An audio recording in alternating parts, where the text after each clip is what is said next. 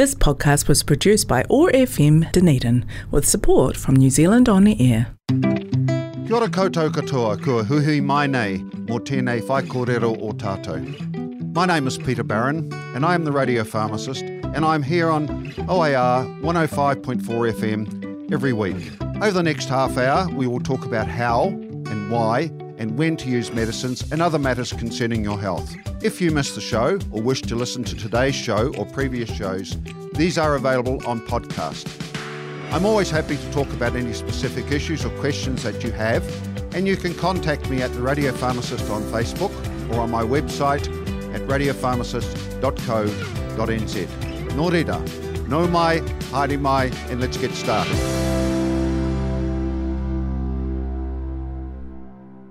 And kia ora koutou katoa, and welcome to uh, our normal Tuesday lunchtime program with me, Peter Barron, the radio pharmacist. Here, as I said, every uh, every Tuesday uh, for about 25 minutes from 12 through to just before 12.30. Excuse me. So um, it's a beautiful day outside it today as we wait for this forecast snow uh, to find its way to us. It's going to make for an interesting next 24 hours, I imagine. Um, I'm sure they will have it right. They, the weather map certainly didn't look very promising. So I thought go out to all the farmers, etc., the young lambs out there. Hopefully it'll just be short, sharp, and uh, and gone. So today I'm going to sort of do a follow on from last week. We were talking about the role of uh, genetics in uh, some of the um, health issues relating to our uh, our mental side. But first of all, a little bit of an update on on COVID. Um, clearly, the uh, the numbers seem to have stabilised. Life has returned for many of us to some type of normality. I still encourage people uh, to wear masks. They uh, they're sensible. Um, I understand that some people don't want to wear them, but they are sensible in protecting yourself. One of the um, interesting and uh, perhaps concerning stats that came out from the Ministry of Health last week in terms of its analysis of um, COVID cases is that about uh, seems like about a fifth of uh, the current COVID cases are actually reinfections. So the people that have already had COVID and they've got reinfected, and that uh, of some concern uh, because what it indicates is that, um, well, there are the, there's a lack of resistance uh, in terms of the immune system. Um, we do know that, unfortunately, the uh, the vaccines that we have at the moment uh, will reduce the severity of illness in most people, but they don't necessarily give uh, absolutely full protection. Um, the other thing that is of concern is long COVID, and uh, what's becoming clear, and this increasing concern around the world as we start to analyse what's happened during the pandemic about this phenomenon of long COVID, which uh, undoubtedly is affecting a lot of people and it drags on for quite some time. Some people, uh, like with influenza, will get something that's relatively mild uh, seems innocuous, goes away and doesn't come back. Other people have the lingering effects. And some of you probably remember, I think I've mentioned it before, my, uh, my late colleague, Dr. Peter Snow um, from Tapanui, who was uh, famous, world famous, for his diagnosis of what became known as Tapanui flu, which was uh, a lingering uh, side effect, a lingering virus, which appeared to uh, appeared to be with flu-like symptoms, and that appears to be the same type of symptom that we get with uh, we get with COVID. Certainly, there are some significant um, long COVID effects in terms of people's taste and sense of smell, etc. Um, which for some people takes a long, long time to come back. For other people, it doesn't come back at all.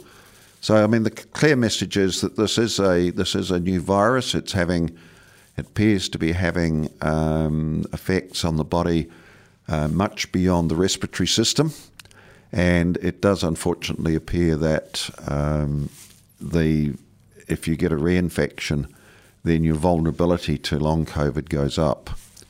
So that's probably a really good case to make sure that you do keep up your uh, your boosters. If you're due for your boosters, then please go and have them. As we've said, the evidence seems to be very clear that the, the risk of severe illness seems to decrease um, quite dramatically with people who are fully vaccinated and fully boosted. The other precautions, of course, if you're in an environment um, where there's likely to be COVID, so if you're in a close close environment, then do the sensible thing and wear a mask. If you don't want to, then just remember that not only are you exposing yourself, but if you happen to have COVID, you could be exposing other people. The rules, uh, as I've said previously, have changed around self isolation. If you return a positive uh, RAT test, a rapid antigen test, then you're required to uh, to isolate, self isolate for seven days. The remainder of your household, um, as long as they're not symptomatic, do not need to self isolate. But what they do need to do is they need to do a daily rapid antigen test. And if they, as long as that stays negative, then they're free to go about their, uh, or you're free to go about your normal life. So, uh, folks, let's move on. We we started to talk last week um, about uh, the what I called MTHFR, uh, which is the enzyme, what's the gene, and the enzyme that allows us as human beings to convert folic acid, which is vitamin B9 that we take in in our diet, and convert it into the activated form. Uh, without it being converted into the activated form, uh, then it simply is, doesn't work as effectively. But before we go on to talk some more about that, I thought uh, probably we were throwing around some terms last week in terms of genetics. So it's probably a useful idea to just give you run through a couple of the, the, the common genetic terms that you, you may hear. Now, um, a very technical term, an allele, an A-L-L-E-L-E. There's, um, there are two or more alternative forms of a given gene, and they are connected with some trait or characteristic. So things like uh, whether you've got blue eyes or brown eyes, the colour of your hair will be related to uh, to the, the allele, the different forms of those genes. Amino acids are something that you'll hear mentioned. Now, amino acids are simply the building blocks of proteins. there are 20 different amino acids that are commonly used by cells to make proteins. So if you imagine your, your cells as a house, then the amino acids are the blocks that, um, that, your, that are used to build the proteins that make the walls of your, of your house, if you like. Chromosomes. Um, in the cell nucleus, our DNA um, is tightly packed with particular proteins into structures called chromosomes. So different organisms have a different number of chromosomes. In the normal human cell, we can contain two pairs of 23 chromosomes. And so that that packaging of the chromosomes enables this, the organised assortment of genes into daughter cells upon cell division. So it's a way of it's a way of actually controlling the process. DNA is the repository of all genetic information in the cell. And it's just a it's a long you've probably seen characterizations of it. Um, you've seen the double helix. It's a um, it's a what we call a nucleotide. It's got a deoxyribose, which is a sugar, and a phosphate group, and it has one of four different bases. So for those who are uh, scientifically inclined, you've got adenine, which is the A, you've got guanine, which is the G, you've got cysteine, which is C, or thymine, which is the T. So each DNA molecule consists of two strands in the shape of a double helix. An enzyme an enzyme is a protein produced by living cells that regulates the speed of chemical reactions that are involved in the metabolism of living organisms without being altered in the process. So it's also called a biological catalyst. It's the thing that controls the, the rate at which our chemical reactions go by. A gene, as I mentioned before, this, this gene is the segment of DNA on a chromosome that contains the information necessary to make one protein. So the gene is the smallest indivisible unit of heredity. And the genetic code is the code of the information for the synthesis of proteins. So it lies within the sequencing of that gene. So if we if we think about uh, mutations, etc., a genetic disease is one that is inherited and potentially transmitted through a faulty faulty gene. And we're going to talk some more about that in terms of uh, mental health and mental illness. So you may hear me talk about the terms heterozygous and homozygous. So heterozygous is where the members of a pair of a pair of the allele pair are genetically different, where homozygous is they're the same. So we get one gene from each parent. So if um, if we inherit, as we were talking in mental health last week, and talking about this MTHFR mutation, we can inherit one gene from each parent. So if they if the genes are different, then they're heterozygous. If they're the same, they're homozygous. A mutation, we've heard us talk about mutation, is the change in the DNA sequence caused by damage or by errors in cellular process. So when we talk about damage, it could be chemicals in our diet, it could be the preservatives we we use, it could be the colouring agents that we have in food, um, it could be external forces like uh, radiation, so ultraviolet radiation. It could be radiation that we get from X-rays, etc., etc., etc or it simply could be an error in the cellular process. Now, if you imagine, as I've said previously, we've got billions and billions and billions of processes going on. And if I was to take a massive Lego, or in my day a Meccano, or a huge jigsaw puzzle, and throw it on the floor in a room, I'll guarantee that we wouldn't, if we each assembled it many times, we would come up with some differences. And that would be, in genetic terms, a mutation. So some mutations have no effect on the function of the genes, others can have quite a dramatic effect. So a protein, which we've talked about, is they're the chains of linked units of amino acids. So all of those amino acids which we we use to build these proteins, they get linked together and they form a protein. Um, and then we, in terms of genetic analysis, we have what we call single nucleotide polymorphisms. These are what we call SNPs, SNPSs. And they're the, commonest and smallest form of genetic variability, where a single uh, nucleotide substitution occurs in a DNA sequence. So I mentioned before about the those four components. If there's supposed to be an A in the first position, and in actual fact we ended up with a T in the first position, then that is a that's a, a genetic vari- variability which is going to change the way in which that uh, that um, proteins formed in which that gene works. So look, I hope that you that's given you a bit of an understanding. We can we can get some understanding of this by what we call uh, genetic testing or DNA testing, and that identifies changes. And we've been able to map these changes with the Human Genome Project.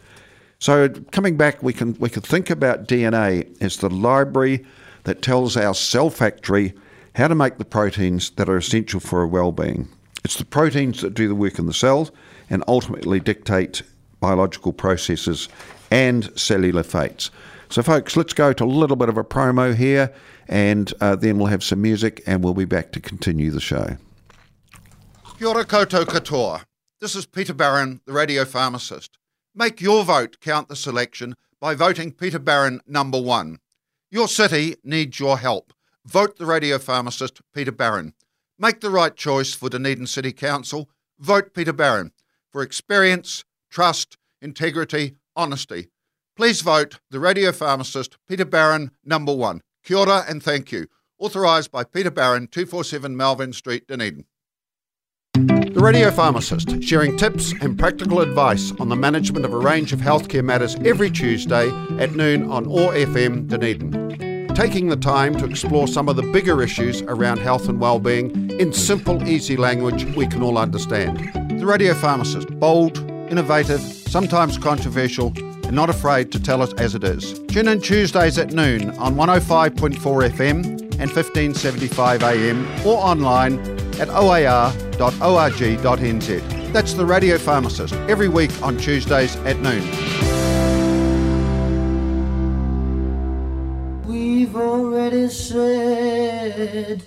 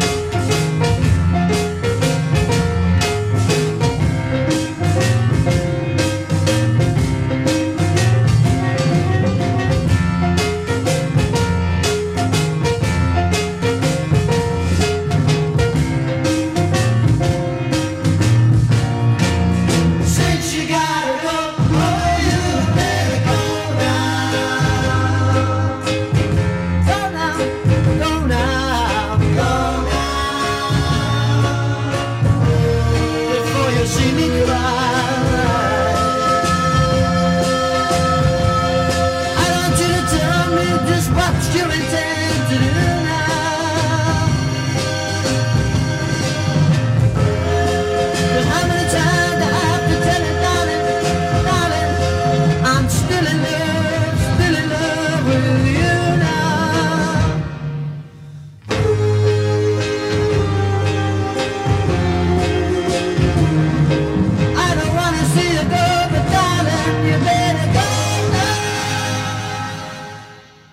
welcome back. You're back with Peter Barron, the radio pharmacist. Here is normal on a Tuesday. Remember that if you uh, missed today's show or you want to uh, listen to what I've been talking about, you can do that by going to the podcast, which will be up shortly. You can find that at oar.org.nz and simply click into the podcast link, type in Radio Pharmacist, and select the show that you want to listen to.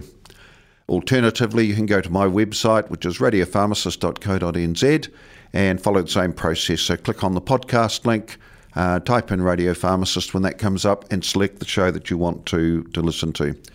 So, folks, we've been talking about genetic material, and we've been particularly talking about its effect uh, in terms of this gene which uh, activates folic acid we take in in our diet. Now, that folic acid is uh, is very, very important that it's activated because it's a it's involved in the, the way in which we trans, which we make what we call the neurotransmitters. Now, they're the they're the way in which we send uh, signals down our nerves, and as it said, a neurotransmitter. So the neuron is the neuron, neuro is for the neuron, sorry, and it transmits across the gap. So they they're chemical. Um, they're chemicals that, if you like, if you want to think in electrical terms, they're the switch. They're the thing that turns the switch on and off. Now, um, so folic acid uh, needs, when like all the B group vitamins, needs to be actually activated. And there's this gene and this this uh, this gene and the enzyme called MTHFR which codes to make that change. And that happens in our liver generally. We're just adding in chemical terms, we're adding a methyl group, so it's called methylation. But that doesn't happen. We've got some fail safe mechanisms. But as I said last week, they're a little bit like if you're driving through the city, if you come through on the one way street system, then that's probably going to be the fastest way to get from one side of the city to the other. If for some reason the one way street system is down to one lane or it's closed, then you have to take a detour, and that's going to be less efficient and it's going to be slower. And that's what actually happens with these MTHFR uh, variations. Now, they're, they're reasonably common. Um, some estimates up to 40% of the population may have a an MTHFR uh, mutation of some kind. It uh, generic it, it, varies across ethnicity. Um, it's believed that about between six and 14% of Caucasians and about 2% of people of African descent. But in uh, people of uh, Hispanic descent, then it goes as high as 21%. And it really depends how the luck of the draw. If you just get the one inherited gene uh, from one parent, uh, as we said, that's going to make you heterozygous. If you get two of them, you get the bad lottery, then you're going to be homozygous. And that uh, I generally find, I mean, I can generally locate these things using DNA testing, but my experience over a long time of doing this suggests that if people come to me and they've got a family history on both sides of the family of um, of issues with anxiety, depression, not being able to sleep, ADHD, a whole range of things, then my first instinct is to actually sort of suggest that perhaps we, we get that gene looked at, or there are some other things. You can do, some arbitrary type uh, changes in terms of giving people an activated uh, folic acid and some activated vitamin B12. And in some cases, that makes all the difference. I'm not suggesting that it's going to work for everybody, but I certainly have seen it work for some people. So, carrying on, we were talking about, uh, for the last few minutes, let's just talk some more about the genetics that we were talking about. So, as I said, we get um, 23 pairs of chromosomes are present in the nucleus of all the cells throughout our body. Each of us has a, uh, a unique variation of the, what we call the human genome. And that genome is effectively the genetic fingerprint of an organism. It's the entire DNA sequence for, for the organism, in this case for ourselves. And I mentioned the Human Genome Project, which is just a huge international collaboration in biology. And by now we've, we've sequenced something like 3 billion chemical coding units in human, in human DNA. So, in practice of medicine, um, this day and age, it's common for health practitioners to adopt a trial and error strategy until we find out something that works. But what I think we're heading towards is we're heading to what, towards what we call personalised medicine. And that means that we're going to actually be able to perhaps take a look at some of our genetic profile and then understand how particular treatments are going to work in our body. It's very clear, I know as a pharmacist, that we have some people who are fast metabolizers, some people who are slow metabolizers. Now, that's going to be genetically predetermined. So, the one th- this is where the one size doesn't fit all. So, if you come in and you're given drug A and you happen to be a fast metabolizer, then you're not probably going to get the same effect as somebody who's a slow metabolizer. It may well be that you you have to increase that dosage of that medication in order to get the desired effect. The flip side of that coin is if you're a slow metabolizer, then you may need to decrease the that uh, that dosage because you don't want to uh, to get too much of that medication, and you could end up with an overdosage situation. So this is where this is where genetics and genetic testing become very important. They're not something to be feared. I mean, clearly. Um, there are perhaps some things that we don't want to know. Um, we we we don't perhaps we don't want to know what the future holds for us.